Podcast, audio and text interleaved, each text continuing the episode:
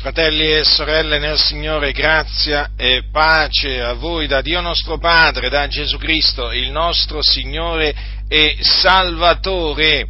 Vogliate prendere la prima, la, l'epistola di Paolo ai santi di, Filippo, di Filippi, quindi l'epistola ai Filippesi.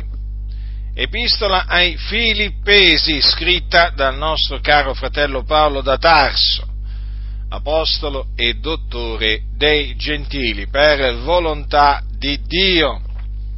Così dice l'Apostolo Paolo eh, al capitolo primo, leggerò alcuni versetti a partire dal versetto 12. Dice l'Apostolo Paolo dunque, Or fratelli, io voglio che sappiate che le cose mie sono riuscite piuttosto al progresso del Vangelo, tanto che a tutta la guardia pretoriana e a tutti gli altri è divenuto notorio che io sono in catene per Cristo. E la maggior parte dei fratelli nel Signore, incoraggiati dai miei legami, hanno preso via maggior ardire nell'annunziare senza paura la parola di Dio Vero è che alcuni predicano Cristo anche per invidia e per contenzione, ma ce ne sono anche altri che lo predicano di buon animo. Questi lo fanno per amore, sapendo che sono incaricato della difesa del Vangelo, ma quelli annunziano Cristo con spirito di parte, non sinceramente credendo cagionarmi afflizione nelle mie catene che importa? Comunque sia, o per pretesto o in sincerità Cristo è annunziato e io di questo mi rallegro. Fin qui la lettura.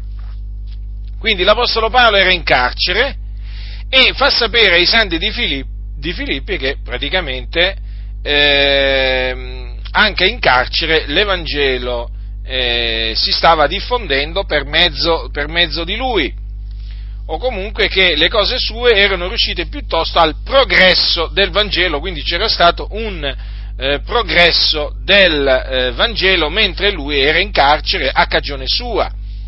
Infatti lui dice, vedete che a tutta la guardia pretoriana e a tutti gli altri è divenuto notorio che io sono in catene per Cristo. Dunque l'Apostolo Paolo era in carcere non perché era un eh, malfattore, ma eh, era in carcere a motivo di Cristo, a motivo della parola di Cristo. D'altronde l'Apostolo Paolo disse che tutti quelli che vogliono vivere piamente in Cristo Gesù saranno perseguitati. Vi ricordate che lo disse a, eh, a Timoteo? Vi ricordate, fratelli? Disse proprio queste parole l'Apostolo Paolo, ricordando a Timoteo le persecuzioni che aveva eh, patito, sai quali persecuzioni ho sopportato e il Signore mi ha liberato da tutte. Pensate, lui era in prigione, scriveva queste parole a Timoteo e eh, di lì a poco eh, Paolo si sarebbe dipartito per andare ad abitare col Signore quindi eh, questa lettera la scrisse verso la fine della sua vita e poi proseguendo dice, dopo aver detto che il Signore lo aveva liberato da tutte le persecuzioni, e d'altronde tutti quelli che vogliono vivere piamente in Cristo Gesù saranno perseguitati, mentre i malvagi e gli impostori andranno di male in peggio, seducendo ed essendo sedotti. Dunque l'Apostolo Paolo persegui, fu perseguitato eh, per quale ragione? Perché lui eh, voleva vivere piamente in Cristo Gesù e visse piamente in Cristo Gesù, quindi la persecuzione che lui subì, fu a motivo di Cristo e eh, tra le persecuzioni che eh, dovette sopportare ci furono anche incarcer- incarcerazioni. Fu battuto con le verghe, fu anche lapidato, eh, fu picchiato, insomma, l'Apostolo Paolo fu calunniato, l'Apostolo Paolo eh, sopportò molte cose, per, eh, sopportò molte sofferenze a cagione di Cristo e fu anche in carcere, un carcerato di Cristo praticamente. Mm? Quindi qui era in catene per Cristo, perché sapete che a quel tempo mettevano le catene addosso ai, ai carcerati.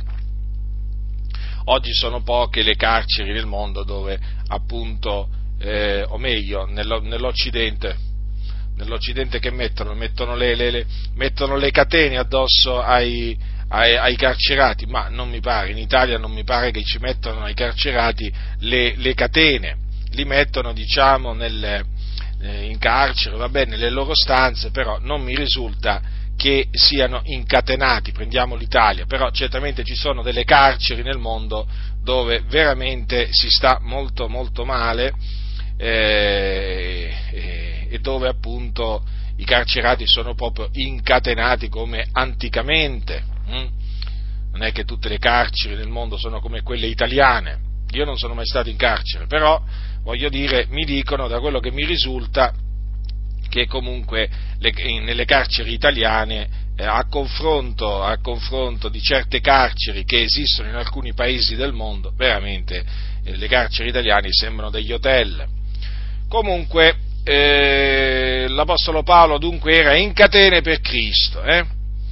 E cosa, cosa, era successo? Che ehm, i fratelli, la maggior parte dice dei fratelli nel Signore, erano eh, rimasti incoraggiati mh, diciamo, dai, dai suoi legami e così si erano messi ad annunziare senza paura la parola di Dio. Vedete che cosa aveva prodotto l'incarcerazione dell'Apostolo Paolo a motivo di Cristo? Eh? Aveva spinto ehm, eh, molti fratelli a mettersi ad annunziare senza paura, quindi con franchezza, la parola di Dio. E naturalmente di questo l'Apostolo Paolo si compiaceva. Ma l'Apostolo Paolo ci tiene a precisare che eh, tra quelli che si erano messi a annunziare la parola di Dio, non tutti lo facevano sinceramente, perché c'erano quelli che lo facevano sinceramente, ma c'erano quelli che lo facevano per invidia e per contenzione. Quindi, vedete, eh, le, stesse cose, eh, le stesse cose si possono dire appunto eh, oggi. Allora, infatti, vedete cosa dice? Vero è che alcuni predicano Cristo anche per invidia e per, e per contenzione, vedete? Costoro predicavano Cristo, sì, ma per invidia e per contenzione, quindi non per amore, non per amore, non lo facevano sinceramente. Eh? Certo, però c'erano anche altri che lo predicavano di buon animo. Ecco, a riguardo di questi, Paolo cosa dice? Che questi lo fanno per amore, eh sì, perché la predicazione dell'Evangelo deve essere fatta per amore, non per invidia o per contenzione, ma per amore, per amore di Cristo. Allora, cosa dice Paolo di, eh, di costoro, di questi fratelli, che appunto si erano messi a annunziare la parola di Dio, cioè Cristo Gesù, ehm, sinceramente, di buon animo? Dice, questi lo fanno per amore, sapendo che sono incaricato della difesa del Vangelo.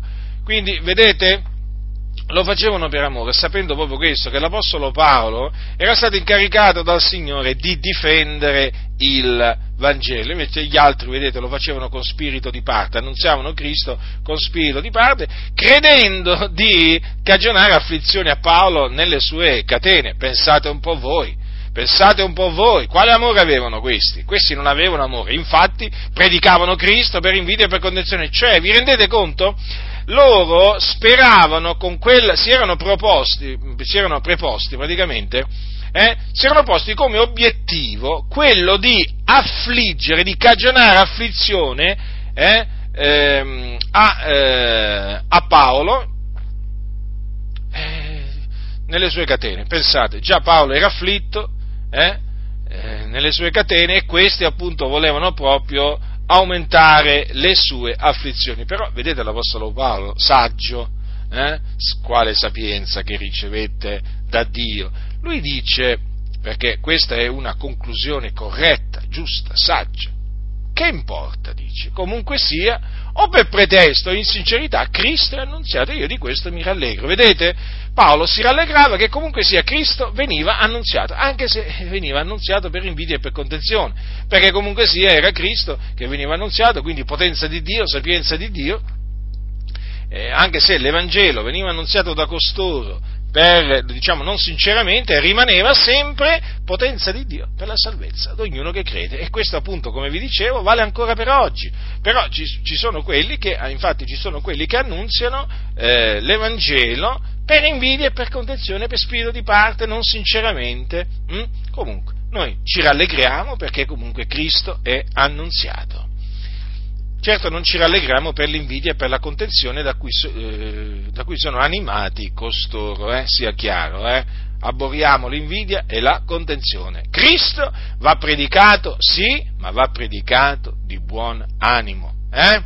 Bisogna veramente predicare Cristo per amore, esattamente come facevano gli apostoli. Gli apostoli non erano mossi da vanagloria quando predicavano, da interessi personali, no, fratelli del Signore, solo dall'amore di Cristo. Infatti Paolo diceva l'amore di Cristo mi costringe. Quindi, ecco, noi dobbiamo fare eh, quello che il Signore richiede da noi, lo dobbiamo fare per amore del suo nome, fratelli del Signore, non per invidia o per contenzione. Allora, quindi questi fratelli predicavano Cristo per amore sapendo che Paolo era incaricato della difesa del Vangelo. Vedete?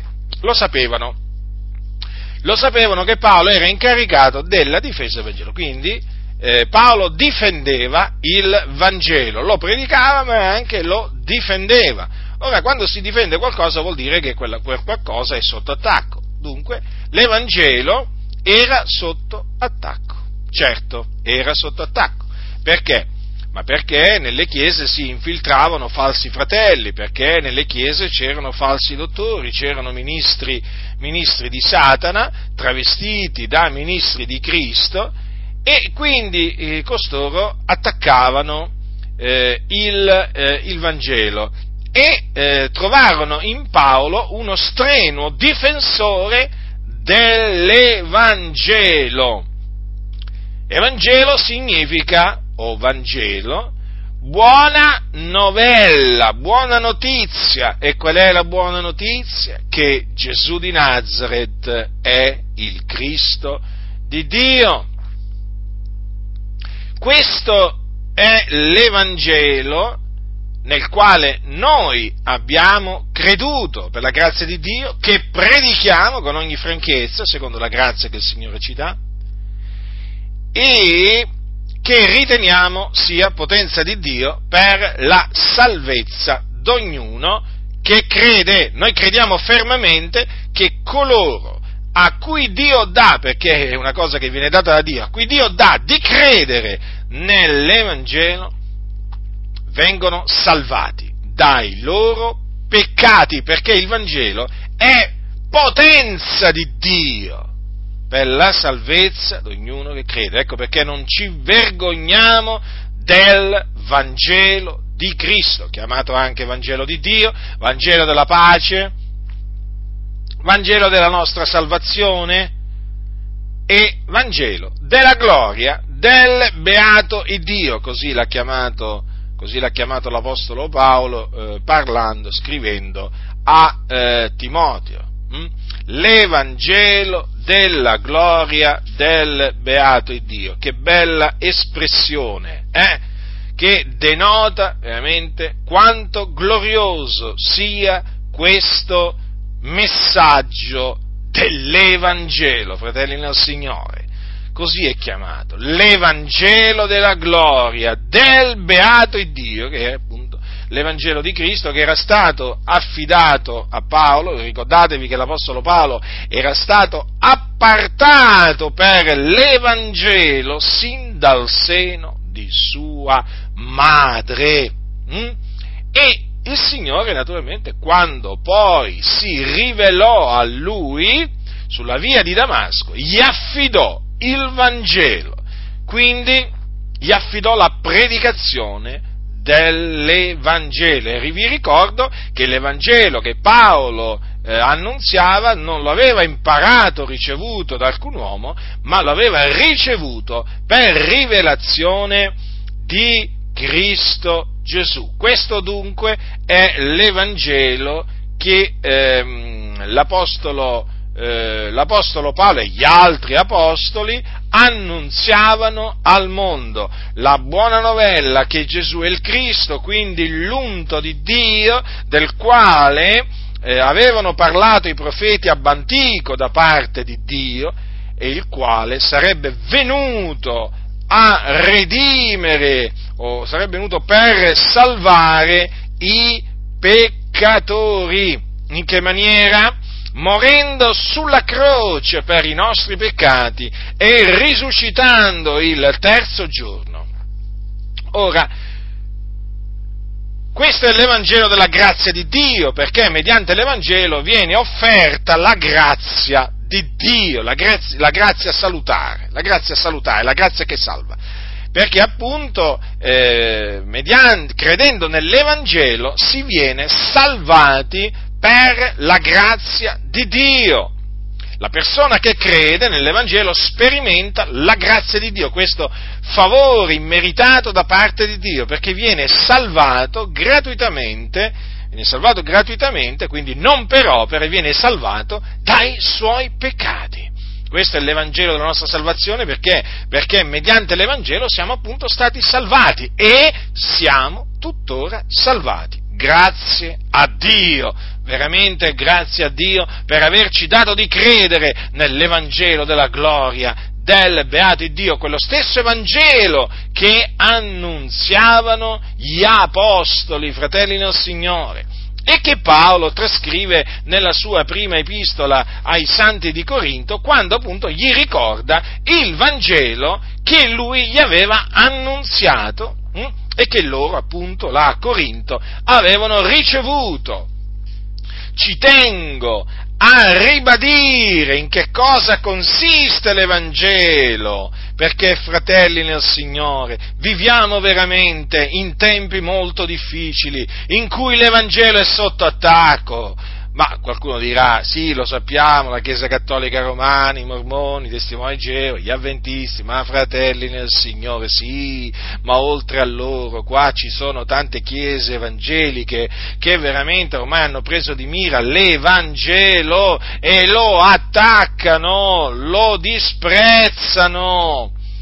Non credono nell'Evangelo. Ormai ci sono delle chiese che si chiamano evangeliche che sono senza Evangelo. Eh? senza Cristo, senza Vangelo, senza fede, senza amore per la verità. E sapete perché? Perché si sono consegnate queste chiese in mano alla massoneria, che detesta l'Evangelo. Ecco, dovete sempre avere presente questo, fratelli del Signore, che la massoneria detesta l'Evangelo della grazia di Dio.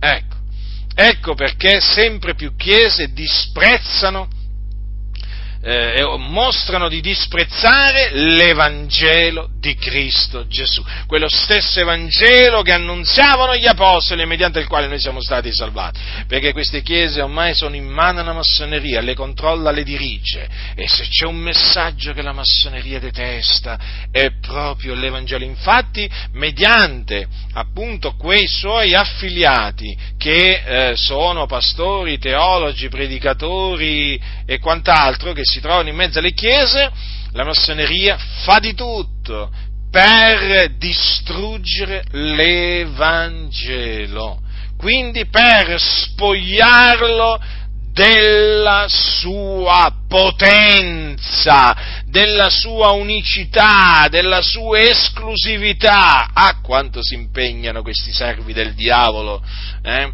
Perché veramente i massoni sono servi del diavolo, quanto si impegnano contro l'Evangelo, ma quanto si impegnano, quante energie, veramente, quante energie, fratelli del Signore, consumano questi, eh, nel tentativo di distruggere l'Evangelo, veramente mm, fa, fanno eh, sono ridicoli tutti quegli evangelici che dicono che la massoneria è a favore dell'Evangelo, ma, ma, la massoneria è a favore del falso Evangelo, dei falsi Evangeli, ma non del vero Vangelo. La massoneria assolutamente non sostiene, eh, per, non sostiene l'Evangelo della gloria del Beato Dio che, che predicavano gli Apostoli, no, altri Evangeli. Allora quando sentite dire no, ma la massoneria è per la predicazione dell'Evangelo. Che cosa? Ma come fa a essere la massoneria a favore della predicazione dell'Evangelo quando sostiene, quando sostiene che eh, Gesù è una porta di salvezza, che Gesù è una delle tante vie di salvezza. Eh? Fatemi capire, fatemi capire. Quando la massoneria sostiene che non è vero che l'uomo viene salvato per mezzo del sacrificio di Cristo, eh? quando la massoneria sostiene che l'uomo si salva con le sue proprie forze o mediante una conoscenza segreta riservata solo agli, agli iniziati o, te, o conoscenza occulta, eh? senza alcun bisogno di credere che Cristo Gesù è morto sulla croce per i nostri peccati e che, e che, e che il terzo giorno risuscitò dai morti? Eh? Come si può pensare che la massoneria sia a favore dell'Evangelo della gloria e beata di Dio?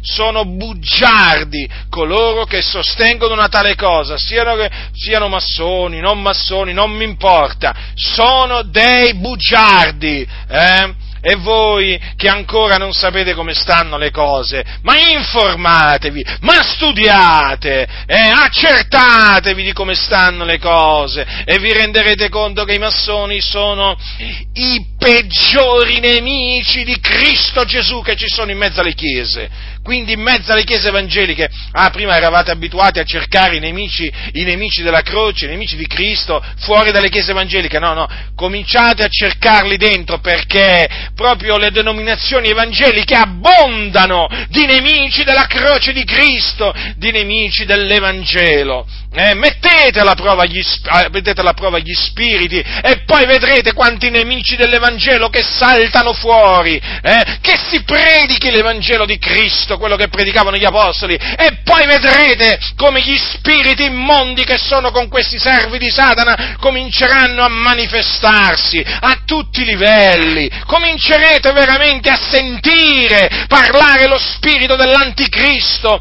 per bocca di questi anticristi sono degli anticristi perché negano che Gesù è il Cristo di Dio. La Bibbia dice che chi nega che Gesù è il Cristo è l'anticristo. Lo sapete questo?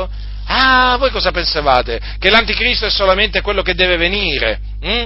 Certo che l'anticristo deve venire, ma lo spirito dell'anticristo è già nel mondo e fino ad ora sono sorti molti anticristi, anzi dice Giovanni, sono usciti di fra noi, ma non erano dei nostri, pensate, sono stati per un tempo in mezzo a noi, si sono camuffati da cristiani, questi anticristi, eh? ma poi sono usciti e questi anticristi negano che Gesù è il Cristo di Dio, quindi l'unto di Dio. Chi è il mendace se non colui che nega che Gesù è il Cristo? Dice l'Apostolo Giovanni, esso è l'anticristo, che nega il Padre e il figliuolo. E sapete cosa significa negare che Gesù è il Cristo? Significa negare che Gesù è l'unto del quale Dio preannunziò la venuta, che doveva essere trafitto eh, a motivo delle nostre trasgressioni, fiaccato a motivo delle nostre iniquità, la cui carne non avrebbe visto la corruzione, la cui anima non sarebbe stata lasciata nell'Ades. Ecco, questo significa negare che Gesù è colui, de, colui eh, nel quale si sono adempiute queste scritture che concernevano il Cristo. E ho menzionato, badate bene, le scritture che concernono la sua morte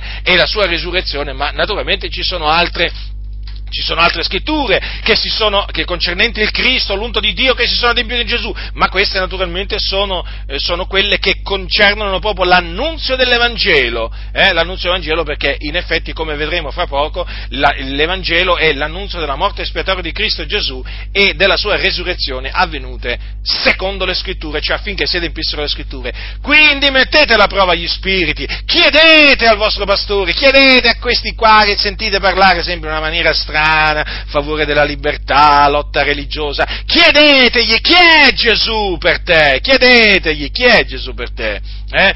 E se vi dice che, attenzione, attenzione perché poi sofi, ci sono i, sofis, i, sofismi qua, eh? gli dovete chiedere, ma eh, tu credi che Gesù è il Cristo? Mm?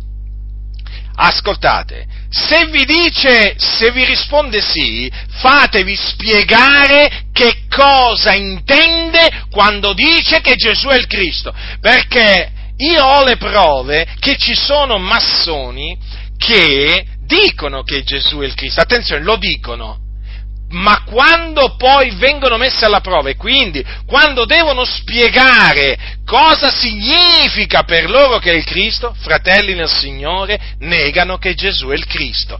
È lì che lo spirito dell'anticristo si manifesta. State attenti perché lo spirito dell'anticristo è nelle chiese e si camuffa bene. Eh? Dovete veramente metterlo alla prova, essere stringenti, chiari, franchi, insistenti, perché ci sono quelli che riescono a dire sì, sì, Gesù è il Cristo, però, però, però, quando poi sono costretti a spiegare che cosa intendono dire quando chiamano Gesù il Cristo, allora vi rendete conto che pro questi nei fatti non credono che Gesù, non credono assolutamente che Gesù è il Cristo, quindi sono degli anticristi.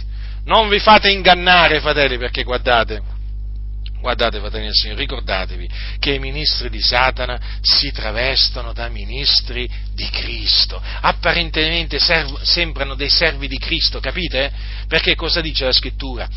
dice non c'è da meravigliarsene perché anche Satana si traveste da angelo di luce, capito? Cioè Satana che cosa, come si traveste? Allora, si traveste di luce, va bene? Da angelo di luce. Quindi, praticamente lui si presenta come se fosse un portatore di luce, no? Di sapienza, di conoscenza.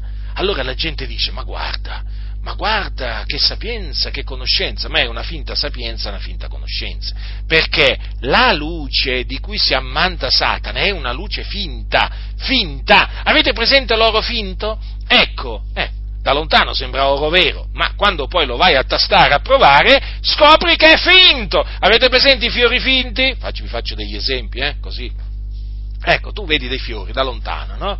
Che dici, ma guarda che bei fiori, poi ti avvicini, ti avvicini, ti avvicini, eh? poi ti avvicini, ti avvicini, ti avvicini, sempre di più, li prendi in mano e dici, ma questi sono di plastica, ma che fiori sono questi? Sono finti fiori. Ecco, e così sono anche tanti sedicenti cristiani, da lontano, apparentemente sembrano cristiani, poi ti avvicini a loro sempre di più, sempre di più, ci parli, eh? e poi ti accorgi che non sono cristiani. E che sono? Anticristi. I massoni sono degli anticristi. Eh?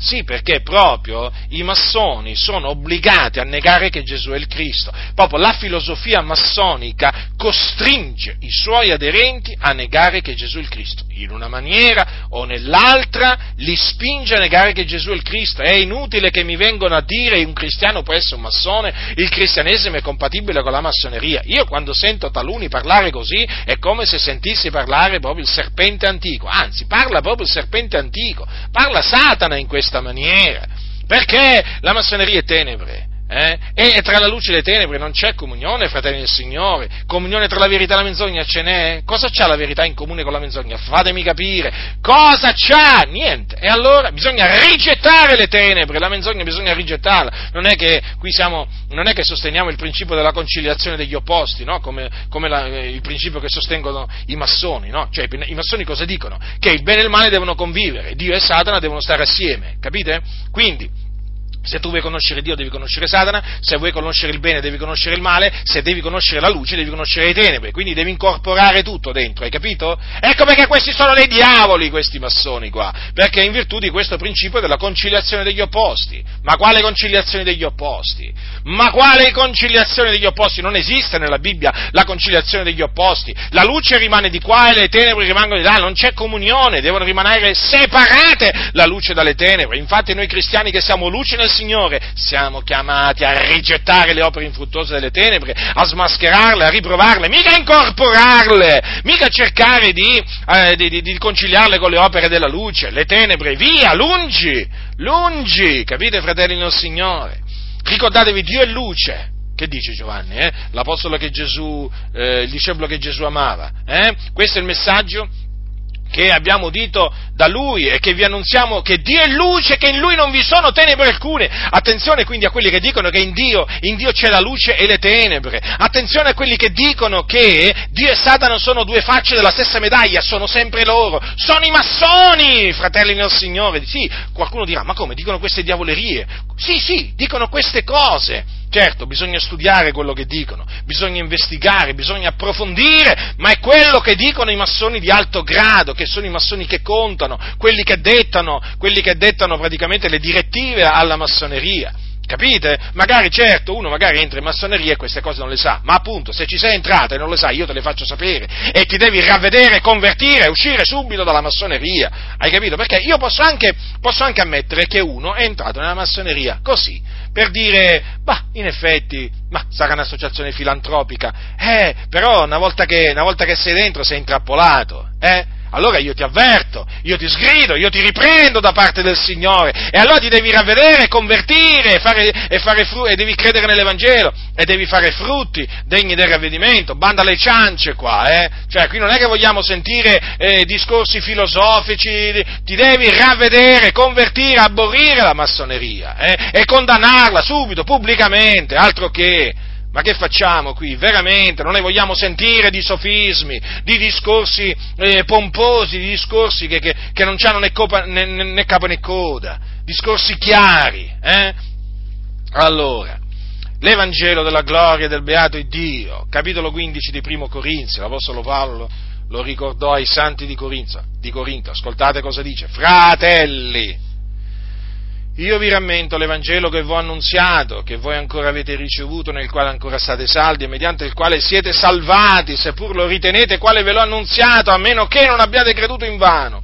Poiché io vi ho prima di tutto trasmesso come l'ho ricevuto anch'io, che Cristo è morto per i nostri peccati secondo le scritture che fu seppellito, che risuscitò il terzo giorno secondo le scritture, che apparve a Cefa, poi ai dodici, poi apparve a più di 500 fratelli in una volta, dei quali la maggior parte rimane ancora in vita e alcuni sono morti.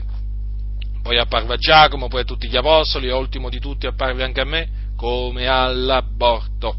Perché io sono il minimo degli apostoli, non sono degno di essere chiamato apostolo perché ho perseguitato la Chiesa di Dio, ma per la grazia di Dio io sono quello che sono e la grazia sua verso di me non è stata vana, anzi ho faticato più di loro tutti, non già io però, ma la grazia di Dio che è con me, sia dunque io, siano loro, così noi predichiamo e così voi avete creduto. Allora, questo è l'Evangelo della gloria del Beato di Dio, vedete che consiste nell'annunzio della morte espiatoria di Cristo Gesù del suo seppellimento, della sua resurrezione e poi naturalmente dopo le risurrezioni dopo la risurrezione di Cristo ci sono state le sue apparizioni perché Gesù è apparso, è apparso eh, ai suoi discepoli, non al mondo, ai suoi discepoli, facendosi vedere da loro per diversi giorni prima di essere assunto in cielo alla destra di Dio o della maestà, eh, dove appunto angeli, principati e potenze gli sono sottoposti, ricordatevelo sempre. Allora, fratelli, l'Evangelo è sotto attacco. L'Evangelo è sotto attacco. Allora, riflettete. Se l'Evangelo viene attaccato, eh, in che cosa pensate che sarà attaccato? Quali saranno i punti in cui sarà attaccato l'Evangelo? Eh?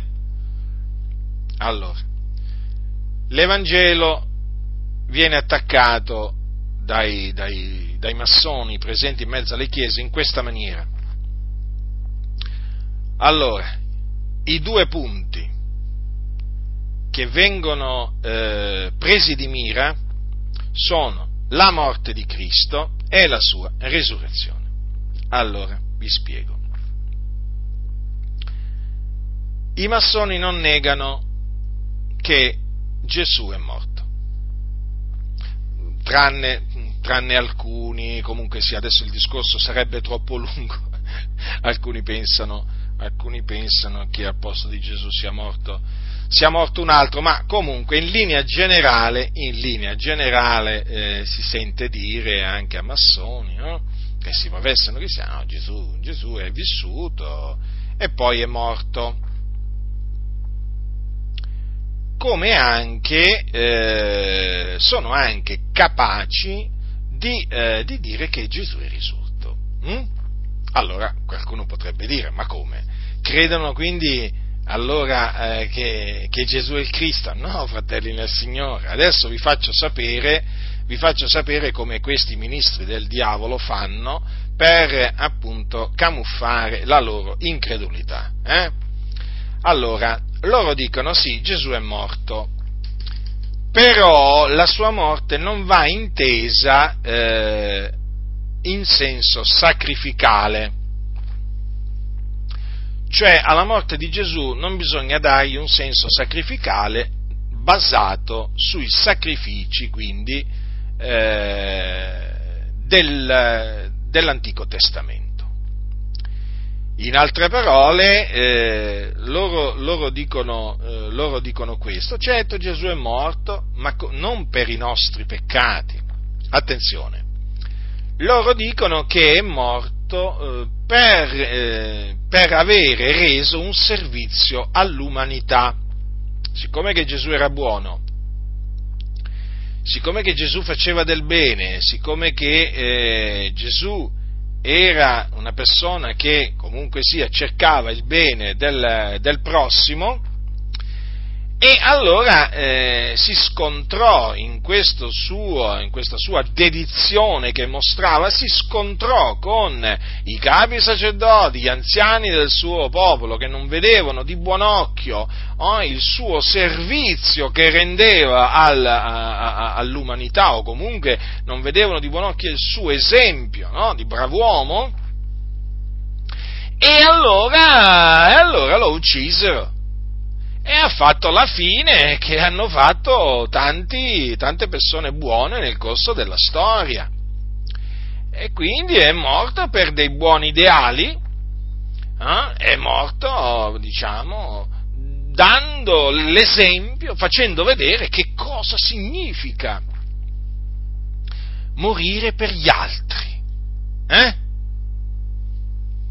In questa maniera loro parlano della eh, morte di Gesù, ma rifiutano categoricamente di intendere la morte di Gesù come una morte propiziatoria, quindi come una morte preordinata da Dio per eh, espiare i nostri peccati versando il suo sangue. Costoro infatti rifiutano di sentire parlare dello spargimento del sangue di Cristo Gesù. Rifiutano di sentir dire che Cristo ha sparso il suo sangue per la remissione dei nostri peccati. Quindi non vi fate ingannare quando costoro vi dicono sì, è vero, Gesù è morto ha dato la sua vita per noi. Ecco, riescono a dire anche questo, che Gesù ha dato la sua vita per noi, ma badate bene, usano espressioni che usiamo anche noi, che sono anche bibliche, perché se dico, uno dice Gesù è morto per noi, mica gli puoi andare a dire che è sbagliato, se uno dice Gesù ha dato la sua vita per noi, mica gli puoi andare a dire di, di, di sbagliarsi nell'esprimersi, ma attenzione, l'inganno satanico qual è? Che costoro, eh, questi l'hanno pensata, eh, l'hanno pensata, voglio dire, eh, come la pensa il loro padre e padrone Satana, eh? cioè loro hanno studiato la maniera per ingannare più persone possibili, usando in questa maniera, usano le stesse espressioni, le stesse parole, non tutte naturalmente che usiamo noi, ma gli danno un significato completamente diverso. Avete presente per esempio quando sentite espressioni tipo, tipo, eh? Beh, Gandhi, Gandhi, sapete, no? Quello che veniva fatto passare per un pacifista in India, eh? Gandhi, beh, ma Gandhi ha dato la sua vita, ha dato la sua vita, ha dato la sua vita per il suo popolo. Ecco, alcuni, alcuni, la morte di Gesù la paragonano in un certo senso alla morte di Gandhi o di altri, capite? Capite? Cioè è morto per gli, degli ideali, è morto perché si è scontrato con qualcuno a cui non era simpatico al suo tempo, che lo odiava per questo e per quell'altro, e allora, ecco, ha fatto, nel caso di Gesù, ecco, ha fatto quella fine, in effetti, eh? Eh sì, è morto, sì, è morto, è morto, è morto per noi, ti dicono. Ma, che, ma per cosa è morto per noi? Quando poi, ecco, tu gli chiedi, ma credi che è morto per i nostri peccati? No. Lì allora tu capisci che questi non credono che Gesù è morto per i nostri peccati secondo le scritture. Cioè loro spiegano la morte di Gesù in una maniera completamente diversa. Tant'è vero che per costoro si può essere salvati senza credere nella morte espiatoria di Cristo. E questo già vi dice tutto. Ma cosa dice invece qua? Paolo, che questo è appunto l'Evangelo che lui aveva ricevuto eh, per rivelazione di Cristo Gesù e che trasmetteva che Cristo è morto per i nostri peccati, secondo le scritture. Quindi Gesù è stato eh, ucciso, trafitto a motivo delle nostre trasgressioni. Perché? Perché lui era il giusto, lui che non conobbe peccato, si caricò dei nostri peccati, li portò nel suo corpo sul legno, eh, affinché noi ottenessimo la purificazione dei peccati e quindi morissimo, eh, affinché noi morissimo al peccato e vivessimo per la giustizia. Infatti noi poi eh per mezzo di Cristo siamo stati crocifissi con Cristo, siamo morti con Cristo, eh? per vivere a Dio, quindi una nuova vita. Capite, fratelli nel Signore? Io queste cose ve le spiego per il vostro bene, sapete, perché qui veramente ormai è uno scontro totale. È guerra totale, fratelli nel Signore. Guardate che eh, lo so, i, i miei toni, i miei, i miei, discorsi possono apparire esagerati a taluni, ma eh, appaiono esagerati a quelli che non conoscono come stanno realmente le cose, perché chissà come stanno realmente le cose assolutamente non mi considera uno che esagero, eh? perché veramente qua ci troviamo davanti delle vipere, fratelli nel Signore, proprio delle vipere, delle vipere eh, come quelle che si trovò davanti Gesù, Giovanni Battista, ma qui veramente sono entrate un sacco di vipere qua, le denominazioni evangeliche sono diventate covi di vipere, eh, altro che ovili di pecore, eh, sì ci sono ancora delle pecore, ma guardate fratelli e signori che qua sono entrati un sacco di vipere, eh, e velenose della peggiore specie. Quindi, Cristo è morto per i nostri peccati, secondo le scritture. Difatti, quello che aveva, aveva detto il profeta Isaia si è adempiuto in Gesù. Poi un'altra cosa che questi anticristi vo- mm, detestano sentire parlare è quando, mm, per esempio, quella scrittura che eh, è scritta in Isaia, il, il castigo, ecco, qui veramente, qui veramente diventano viola in faccia dice il castigo per cui abbiamo pace è stato su lui. Ecco, non vogliono assolutamente sentire parlare di castigo che è stato su Cristo Gesù, perché voi lo sapete, c'è scritto, noi lo potevamo colpito, battuto da Dio ed umiliato, piacque l'Eterno di fiaccarlo coi patimenti. Allora, assolutamente non vogliono sentire parlare della morte di Gesù in questi termini, rifiutano categoricamente di sentire parlare della morte di Cristo come di una morte che si è resa necessaria affinché avvenisse una riconciliazione eh, tra Dio e appunto eh, gli uomini. No, quale riconciliazione? Assolutamente, per mezzo della croce, ma no, ma non esiste una cosa del genere. E infatti non l'annunziano, non ne parlano. Capite, fratelli del Signore? Mentre noi siamo, Dio ci ha riconciliati con sé proprio per mezzo della morte del suo figliolo sulla croce, perché noi eravamo nemici, di Dio nella nostra mente e nelle nostre opere malvagie, ma per mezzo di Cristo Dio ci ha riconciliati con sé. Vedete, tutto questo viene da Dio, fratelli e signori, tutto questo viene da Dio. Quindi, quando si parla della morte di Gesù, eh, si parla, quando la parola di Dio parla della morte di Gesù, parla di una morte espiatoria. Infatti, Dio ha mandato il suo figliolo nel mondo per essere la propiziazione per i nostri peccati. Ecco dunque eh, perché Paolo dice che Cristo è morto per i nostri peccati secondo le scritture. Quindi, quindi praticamente vi dovete accertare anche eh, di questo, quando uno dice sì, io credo che Gesù è morto, eh, allora vi dovete accertare se costui veramente crede che è morto per i nostri peccati o per qualche altra ragione. E qui perché qui? Perché notate, il Vangelo dice che Cristo è morto per i nostri peccati. Questa è la ragione. Capite? Questa è la ragione. Quindi state attenti quando sentite eh, alcuni dire sì, ma noi crediamo che Gesù è morto per.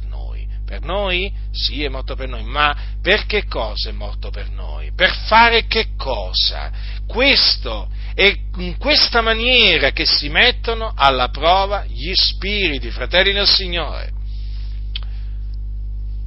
Che fu seppellito, perché Gesù morì veramente e, il suo corpo fu seppellito. Voi sapete, conoscete la storia di Gesù di Nazareth, venne un uomo di nome Giuseppe d'Arimatea, un uomo ricco, che era un discepolo di Gesù, occulto per timore dei giudei, eh, venne a Pilato, il governatore della Giudea, che aveva sentenziato che Gesù, il, eh, Gesù doveva essere flagellato e poi crocifisso, gli chiese il corpo e Pilato eh, gli appunto acconsentì a, a dargli il corpo e Giuseppe d'Arimatea lo depose nel, in una tomba nuova, eh? in una tomba dove nessuno ancora era stato posto, in un sepolcro. E appunto mh, mm, davanti a questo sepolcro c'era una, una, una, pietra che fu rotolata, una grossa pietra, e, eh, e là il corpo di Gesù fu seppellito, ma il terzo giorno eh, Gesù Cristo risuscitò dai morti risuscitò dai morti secondo le scritture, quindi affinché si adempissero le scritture. Vi ricordate infatti che cosa aveva detto Davide eh, antivedendo la risurrezione di Cristo?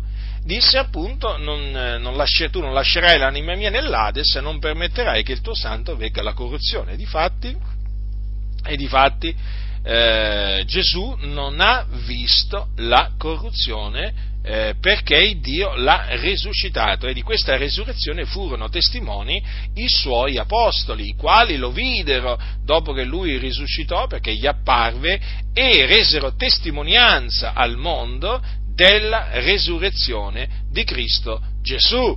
Resurrezione, resurrezione dunque, che fu una resurrezione corporale, fisica. Eh? Infatti, eh, cosa aveva detto sempre Davide? Anche la mia carne riposerà in speranza. Vedete? Infatti, la carne, eh, la carne del corpo di Gesù risuscitò. Risuscitò. Quindi il corpo con cui Gesù apparve ai suoi discepoli era un corpo fisico Capite? Perché si trattò di una resurrezione fisica, quella, quella, quella, che sperimentò Gesù, ma quel corpo, che era lo stesso corpo con il quale lui era morto sulla croce, era un corpo che era stato trasformato dalla potenza di Dio e reso eh, incorruttibile, immortale e glorioso. Capite? È proprio così, fratelli nel Signore. E infatti che fosse lo stesso corpo è confermato dal fatto che nelle mani e nei piedi c'erano i segni dei chiodi che infatti Gesù mostrò ai suoi discepoli quando apparve loro dopo essere risuscitato. Capite, fratelli del Signore? Quindi eh, anche la resurrezione eh, di Cristo Gesù, eh, avvenuta il terzo giorno, fa parte dell'Evangelo, ma anche la resurrezione è avvenuta appunto secondo le scritture, ma anche la resurrezione di Cristo è attaccata. È attaccata, fratelli nel Signore, è veramente uno dei bersagli preferiti degli anticristi di questi massoni.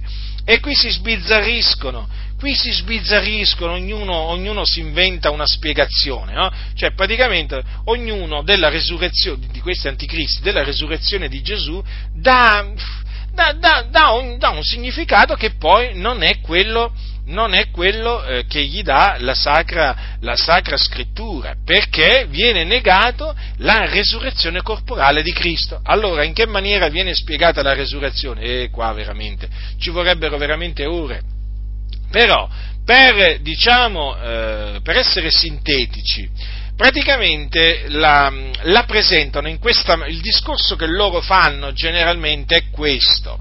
Beh, dice, eh, vero, la morte di Gesù è un evento storico, sì, ma la resurrezione di Gesù non lo è. Eh? Praticamente è un evento di fede, perché in effetti non è un evento che può essere riscontrabile e non è verificabile con un metodo storico dalla, da parte della scienza storica, capite? Perché questi qua poi ti parlano del metodo storico, sapete?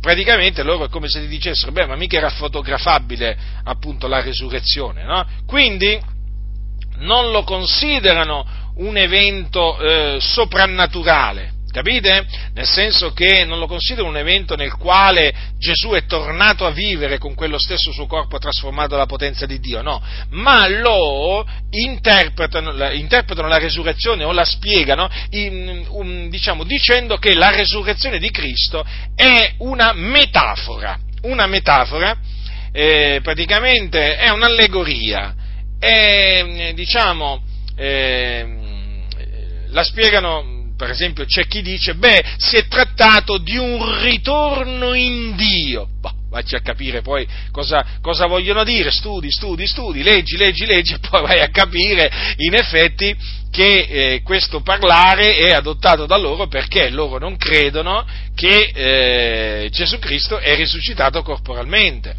Allora loro dicono la, eh, la resurrezione di Cristo non fu un evento storico, i discepoli ci hanno creduto, eh, però a noi chi ce lo dice che le cose sono andate realmente così? Eh? Ci dovremmo fidare solamente di quello che dicono loro. Allora loro dicono, è una questione di fede, attenti, attenti come parlano, è una questione di fede, perché in effetti la resurrezione di Cristo non è un evento storico come la sua morte che fu accertata dalle persone del mondo, perché in effetti Gesù fu visto morire anche da persone del mondo, ma eh, non fu visto eh, risorto da persone del mondo. Infatti ehm, eh, Gesù non apparve al mondo dopo essere eh, risuscitato, ma apparve ai suoi discepoli e l'aveva anche predetto mentre era ancora in vita con i suoi discepoli. Allora guardate questi anticristi che cosa si sono inventati, dicendo vabbè, ma qui, eh, eh, ma qui ci sono dei testimoni che sono di parte capite? Eh, quindi a noi chi ce lo dice? Eh? Che dicono, che, dicono, che dicono, il vero, eh? in effetti non, c'è, non ce ne sta, per esempio Gesù non è apparso a Ponzio Pilato dopo essere risuscitato, mica apparso a Erode, non è mica apparso, che vi posso dire io, ai soldati, ai soldati romani, oh, che lo misero in croce, non è mica, non è mica apparso al sommo sacerdote, eh? che sentenziò, che condannò Gesù a morte, o magari ai capi sacerdoti, no, e allora e allora che cosa si sono inventati questi massoni? Si sono inventati que- queste altre cose, dicendo, beh, evidentemente qui c'è tutta una costruzione teologica, eh, eh, diciamo, fatta di leggende che i suoi discepoli hanno creato ad hoc per far credere che Gesù, il loro maestro, era risuscitato. Quindi è una cosa che ci hanno creduto loro, ma non perché è realmente accaduto, no, ci hanno creduto, ci hanno creduto loro. Per cui... Eh, costoro, quando dicono che sì, Gesù è risuscitato, sì, ma sapete cosa intendono dire? O quando dicono Gesù vive, eh? quando, dicono, quando, dicono, Gesù vive, in particolare dicono, usano questa espressione, vogliono dire questo, che Gesù vive nel pensiero, nella memoria delle persone, capisce? Capite? Ma non che vive perché è tornato a vivere con il suo corpo, capite, fratelli del Signore? Non perché è risuscitato corporalmente, no, vive. Avete mai, avete mai per esempio, eh, letto per esempio espressioni, per esempio tipo, eh, vabbè, personaggi famosi, Che Guevara vi, vive per esempio, no? O per esempio eh, è morto per esempio un ragazzo magari in un, in un conflitto a fuoco, eh, che vi posso dire io, eh, si trovava lì, allora è stato, è, stato, è stato ucciso, allora si comincia a dire, ecco Tizio vive, vive, vive, vive nei nostri cuori, vive nella nostra mente, capite? Ecco, allora quando parlano di, della, della resurrezione di Gesù, eh, i massoni, parlano in questi termini. Sì, Gesù vive, certo, è vivente, eh, però voi intendono dire, in, non come intendiamo noi, assolutamente, intendono dire sì, certo, eh, Gesù vive nella memoria, è ancora vivo il suo ricordo, ma come? Ma certo che vive! Ma per loro in effetti Gesù è morto ed è morto per sempre, perché non è mai risuscitato, fratelli nel Signore. E infatti non credono neppure poi che Gesù è stato assunto in cielo fisicamente alla destra del Padre. Quindi state molto attenti, fratelli nel Signore, perché io queste cose sono costretto a dirvele, perché avendo accertato che le cose stanno così ve le devo dire. Per mettervi in guardia, fratelli del Signore. State attenti perché usano anche espressioni che usa, usiamo noi, ma gli danno un altro significato. Quindi se qualcuno dice Ah sì, ma per me Gesù vive, certo, è vivente. Allora chiedetegli subito, ma tu credi che Gesù Cristo il terzo giorno è risuscitato dai morti secondo le scritture? E, e chiedetegli che cosa intendono per risurrezione, se intendono una risurrezione corporale come la intende la Sacra Scrittura. Eh? Fategli delle domande sul corpo di Gesù, eh? Dov'è il corpo di Gesù? Gli dovete chiedere. Dov'è il corpo di Gesù? Che fine ha fatto il corpo di Gesù? Quello stesso corpo che fu, che fu trafitto sulla croce e che fu messo nel sepolcro? Dimmi, secondo te, dov'è? Che fine ha fatto? Ecco, dovete metterli alla prova, fratelli del Signore. Io ve lo ripeto, qui oramai gli spiriti seduttori sono entrati nelle chiese e quindi adesso bisogna accertarsi pure quando qualcuno dice che Gesù vive, che cosa intende dire quando dice Gesù vive? Perché alcuni fratelli nel Signore non credono che Gesù è risuscitato dai morti e dicono Gesù vive. Ma appunto, ve l'ho, ve l'ho spiegato cosa intendono quando dicono Gesù vive. Vive, vive. Come quello. Vive. Ah, il ricordo, sì, ricordo. Ah, il ricordo di Gesù è ancora vivo. Avete presente questa espressione, no? Ma certo, il ricordo di Tizio, quanto è vivo, quanto è vivo, è come se fosse sempre con me. No? Sapete, no? Come parlano taluni dei morti, no? Ecco, di Gesù, di Gesù parlano in questa maniera parlano in questa maniera e allora dovete stare attenti a non essere tratti in inganno da quello che dicono, che dicono costoro. Voi direte, ma guarda questi che cosa si inventano. Certo, si inventano tutte queste cose per ingannare i semplici. Capite? Ma guardate che questi anticristi parlano pure di nuova nascita, ma intendono un'altra cosa per nuova nascita. Parlano anche di illuminazione, no? Quando noi diciamo che quelli che riguardano il Signore sono illuminati, no? Sì, pure loro dicono, sì, pure noi siamo stati illuminati, e eh? poi andate a vedere che illuminazione, eh, a quale illuminazione, diciamo, si riferiscono questi, altro che illuminazione, è tutto tranne che illuminazione quella di cui parlano costoro. Tenebre fitte, oscuramento totale, quale illuminazione? questi, questi rigettano la, Gesù Cristo che è la luce del mondo, quale luce possono avere? La luce della vita ce l'hanno solo coloro che seguono Gesù Cristo, il Figlio di Dio, gli altri sono nelle tenebre. Quindi questi qua usano le stesse parole, le stesse espressioni, ma gli danno un altro significato. Ecco in che maniera attaccano l'Evangelo questi anticristi che sono dentro le chiese, capito? Usando le stesse parole ma dandogli un significato diverso. Ricordatevi quindi, fratelli del Signore, quello che loro...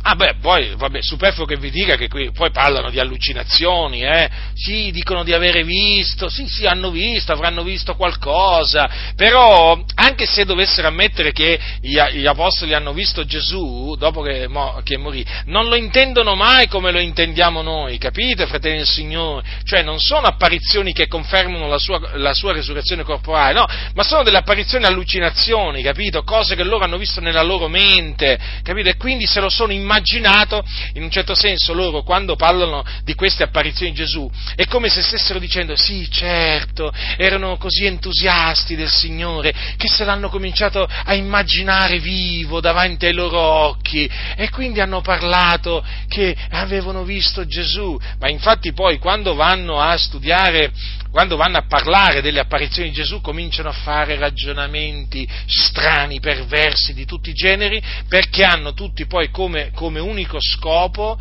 eh, quello di dire no, ma cosa pensate? Ma queste sono costruzioni mitologiche, queste sono cose che hanno scritto per per, diciamo, per far credere che Gesù era risuscitato in quella maniera, per farlo diventare grande, un Dio, Dio, capite? Però non, eh, loro non accettano quello che sta scritto, capite fratelli e Questi si sono creati un altro Evangelo, fratelli, si sono creati un altro Gesù, capite? Questi qua non hanno niente a che fare col cristianesimo sono in mezzo alla Chiesa ma sono travestiti, travestiti da cristiani, sono travestiti da pecore ma dentro sono lupi rapaci, lupi rapaci. Ecco perché è importante, fondamentale, mettere alla prova gli spiriti. Capite, fratelli del Signore? Allora vedete come l'Evangelo è sotto attacco. Vedete come l'Evangelo è sotto attacco? E allora la Chiesa di Dio, che è colonna e base della verità, cosa deve fare? Deve partecipare non solo alla diffusione dell'Evangelo, ma anche alla difesa dell'Evangelo, ognuno per conto suo, secondo la grazia che Dio gli dà, ma deve levarsi in favore dell'Evangelo, della gloria del beato Dio, deve farlo per amore del Signore, di colui che è morto e risuscitato per noi, di colui che ora, fratelli, è alla destra di Dio e vive, dimora in eterno, di colui che non muore più perché la morte non lo signoreggia più, di colui che in cielo viene adorato da tutti gli angeli perché Dio benedetto in eterno. Bisogna fare questo per amore di colui che è il nostro Salvatore, il nostro Signore. Capite, fratelli nel Signore, qui stiamo parlando dell'Evangelo di Cristo, non di un messaggio qualsiasi, stiamo parlando dell'Evangelo di Cristo, fratelli e signori, l'Evangelo per il quale gli Apostoli hanno sofferto, patito, eh, per il quale tanti sono morti nel corso del tempo, eh, molti sono stati sgozzati, molti sono stati lapidati, molti sono stati trafitti a motivo dell'Evangelo, fratelli nel Signore. Vi ricordate Stefano? Stefano non fu lapidato a motivo dell'Evangelo? Hm? E Giacomo, ve lo ricordate Giacomo? Eh? Giacomo, il fratello, il fratello eh, di Giovanni, no? di, figlio, che era figlio di Zebedeo, ve lo ricordate? Anche lui è morto a motivo dell'Evangelo morì, fratelli, a motivo dell'Evangelo. Quante volte Paolo fu vicino alla morte proprio a motivo dell'Evangelo? Quante volte in pericolo di morte? Eh, fratelli? Per che cosa? Per che cosa? Per che cosa? Mm? A motivo dell'Evangelo, fratelli, sì, a motivo dell'Evangelo. Quanto è importante l'Evangelo eh? è veramente, guardate, è veramente il messaggio proprio più pericoloso che esista sulla faccia della terra per il diavolo. Eh sì, anche perché voi dovete considerare che so, mediante la predicazione dell'Evangelo non solo le anime vengono salvate, quelli che credono nell'Evangelo, poi però voglio ricordarvi anche che la fine, la fine verrà quando l'Evangelo sarà predicato a tutte le genti, la fine, quando disse Gesù è questo Evangelo del Regno, stiamo, stiamo parlando sempre dello stesso Evangelo, eh? sarà predicato per tutto il mondo, onde ne sia resa a testimonianza a tutte le genti, e allora verrà la fine, vedete? l'Evangelo, fratelli del Signore. Quindi considerate quanto è importante l'Evangelo e la predicazione dell'Evangelo, perché quando l'Evangelo della gloria del beato Dio sarà predicato a tutte le genti, allora verrà la fine. Infatti la fine si avvicina. La fine di ogni cosa è vicina, eh? non è lontana perché comunque sia l'Evangelo sta progredendo, sta progredendo in mezzo a tante difficoltà, in mezzo a tante avversità, ma sta progredendo grazie a Dio perché comunque ha l'appoggio di Dio. E questo sapete è l'Evangelo che Cristo ha, ha, comandato di predicare, di andare per tutto il mondo e predicare ad ogni creatura. Vi ricordate quando Gesù disse che avrà creduto e sarà stato battezzato sarà salvato? Chi non avrà creduto sarà condannato. A cosa si riferiva là? Eh? All'Evangelo. Chi avrà creduto? Nell'Evangelo. Chi non avrà creduto? Nell'Evangelo sarà condannato.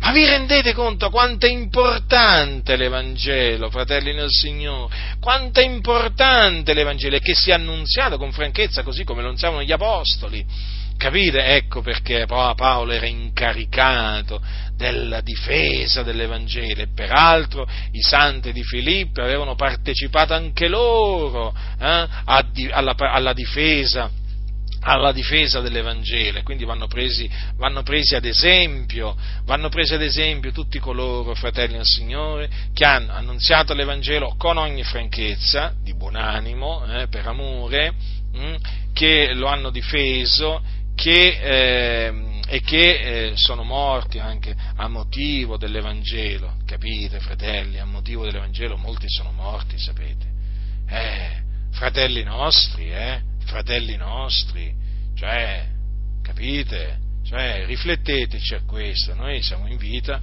però, voglio dire, tanti fratelli nostri, anche per esempio quando, durante l'impero romano, eh, quanti nostri fratelli, sorelle, eh, sono stati uccisi a motivo dell'Evangelo, sempre a motivo dell'Evangelo, fratelli del Signore. Certo, eh, la persecuzione arriva quando si predica l'Evangelo, quando però si smette di predicare l'Evangelo, la, la persecuzione sparisce sparisce, sparisce, quello che, quello che, scandalizza il mondo è la predicazione dell'Evangelo, fratelli del Signore. Il mondo non, non, rimane scandalizzato se gli vai a dire Gesù ti ama, ti accetta così come sei, ma che, ma che ti, fa una, ti, fa una, risatina al massimo. Eh? Ma il mondo rimane scandalizzato, si adira, quando comincia a sentire Cristo è morto per i nostri peccati secondo le scritture, fu seppellito e risuscitò dai morti il terzo giorno, secondo le scritture. Quando sente dire chi crede in lui riceve la remissione dei peccati e ha la vita eterna, chi rifiuta di credere in lui non vedrà la vita, ma l'ira di Dio resta sopra lui, morirà nei suoi peccati e se ne andrà all'inferno. Ecco, quando il mondo sente parlare in questa maniera, allora ti dice tu sei matto, tu sei pazzo, tu, sei, tu hai bisogno, tu hai bisogno veramente di farti curare, anzi prima visitare eh, da un buon medico peraltro e poi fatti curare perché veramente ne hai tanto bisogno, anzi magari invocano subito veramente il manicomio, eh, altro che cura, quelli dicono tu sei da ricoverare in un manicomio perché sei matto. È chiaro che il mondo non vuole sentire l'Evangelo, fratelli del Signore, no, non lo vuole sentire, perché l'Evangelo è la parola di Dio e tutto il mondo giace nel, nel maligno. Però noi ringraziamo Dio perché il Signore eh, ci ha, eh, ha fatto sì che l'Evangelo ci fosse annunziato, e che noi, fatto sì che noi credessimo nell'Evangelo e quindi che fossimo salvati mediante l'Evangelo. Quindi vi esorto a conservare la fede nell'Evangelo della gloria del beato Dio. Eh? Conservate la fede nell'Evangelo fino alla fine, fratelli e sorelle, perché chi avrà perseverato fino alla fine sarà salvato. E difendetelo, difendetelo dagli attacchi, l'Evangelo, fratelli dagli attacchi che i nemici, i nemici di Cristo lanciano continuamente contro l'Evangelo. È chiaro, io vi ho parlato delle, degli attacchi che diciamo, all'interno della Chiesa i massoni stanno lanciando contro l'Evangelo, ma è naturale che eh, eh, gli attacchi vengono anche lanciati dai testimoni di Geova, eh, gli avventisti, i mormoni, i cattolici, e quanti, quanti, quanti fratelli nel Signore, i musulmani poi naturalmente, anche loro, i musulmani sapete, dicono, parlano di Gesù ma di un altro Gesù, dicono che Gesù non è morto sulla croce, è morto un altro a posto suo.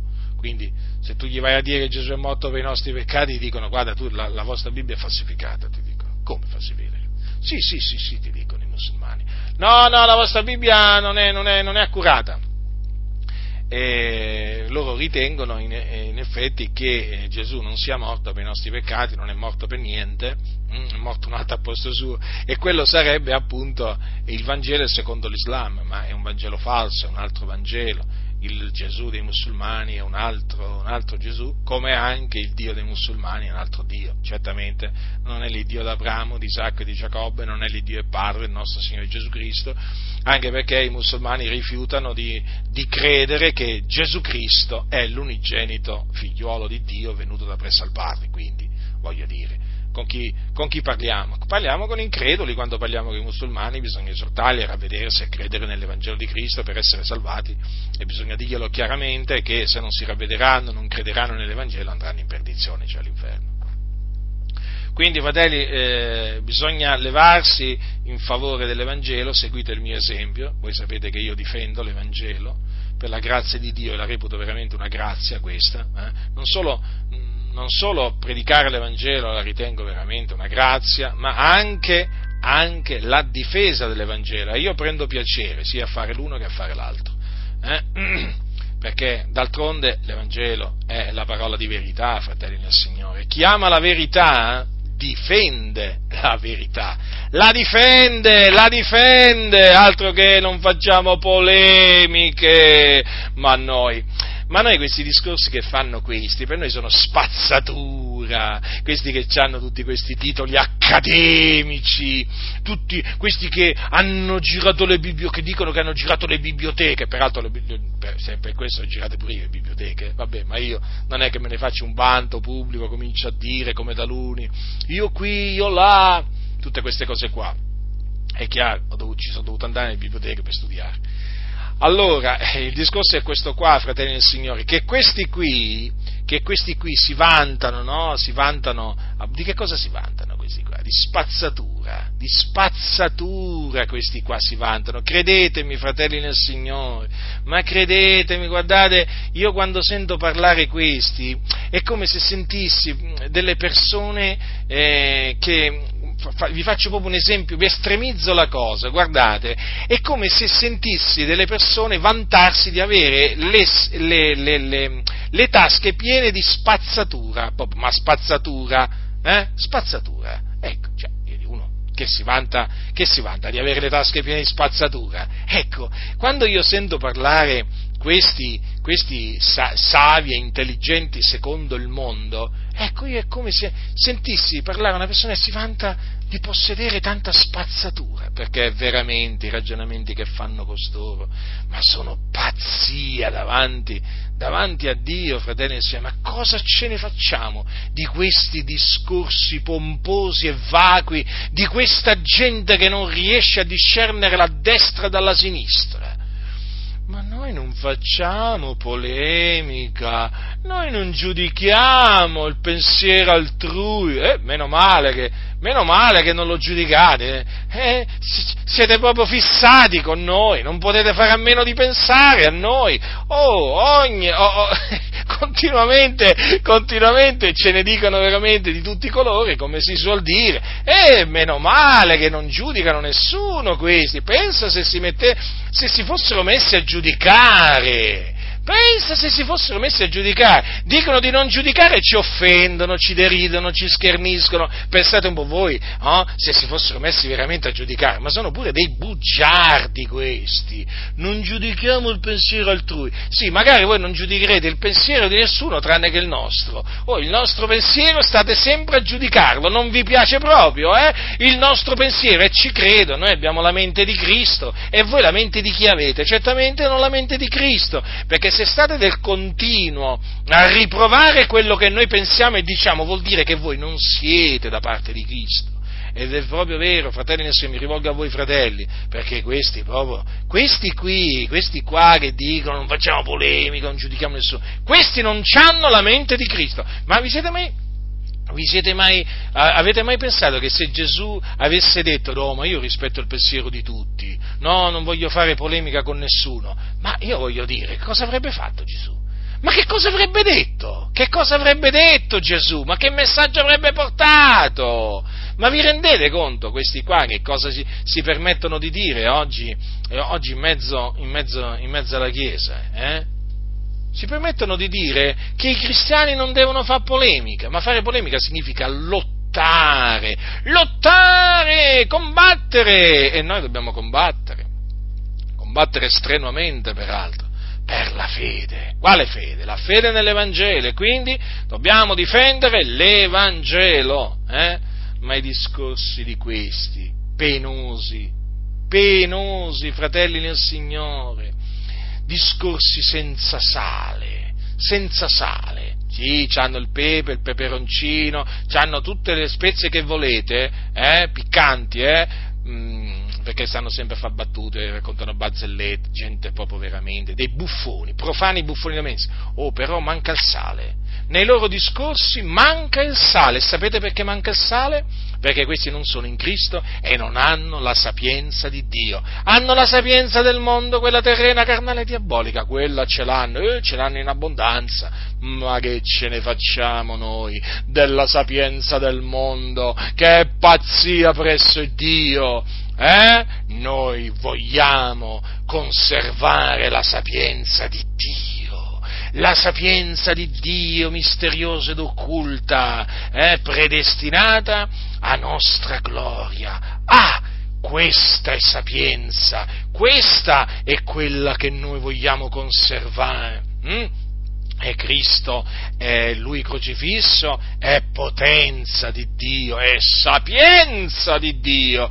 Questa è la sapienza di Dio, questa è la sapienza di Dio, altro che i loro discorsoni pomposi e vacui, discorsi loro filosofici, che chi li capisce veramente è bravo, eh, perché veramente per, capirli, ah, per capirli, attenzione, per capirli, sono vuoti, però per capirli ce ne vuole, eh eh, li devi leggere più volte, poi questi qua quando parlano li devi ascoltare più volte e mica li capisci subito, ma questi parlano con gli enigmi, sofismi, questi hanno un parlare sibillino, quando parlano veramente sembra di trovarti davanti uno veramente cioè veramente quando parla l'oscurità, l'oscurità, proprio niente luce, trovi nebbia, nebbia, nebbia, nebbia davanti. Allora devi capire cosa vuole dire, dove ti vuole portare. Avete capito, fratelli del Signore? E questi sono, sti filosofi, sti filosofi che in mezzo alla Chiesa sono dietro le cattedre delle scuole bibliche e delle facoltà teologiche, che, che, che quando si mettono lì veramente ti fanno scappare, almeno fanno scappare quelli che sono da Dio. Ma come si fa a sentire queste persone? Ma come si fa a sentire queste persone? Eppure oggi esistono pure costoro. I nemici dell'Evangelo purtroppo sono dietro le cattedre e dietro, e dietro i pulpiti. E comunque noi, fratelli del Signore, con l'aiuto di Dio continueremo e con la grazia che viene da Dio, eh, continueremo, eh, a difendere, continueremo a difendere il Vangelo della gloria del beato Dio, sì, il Vangelo della nostra salvezza. La grazia del Signore nostro Gesù Cristo sia con tutti coloro che lo amano con purità incorrotta.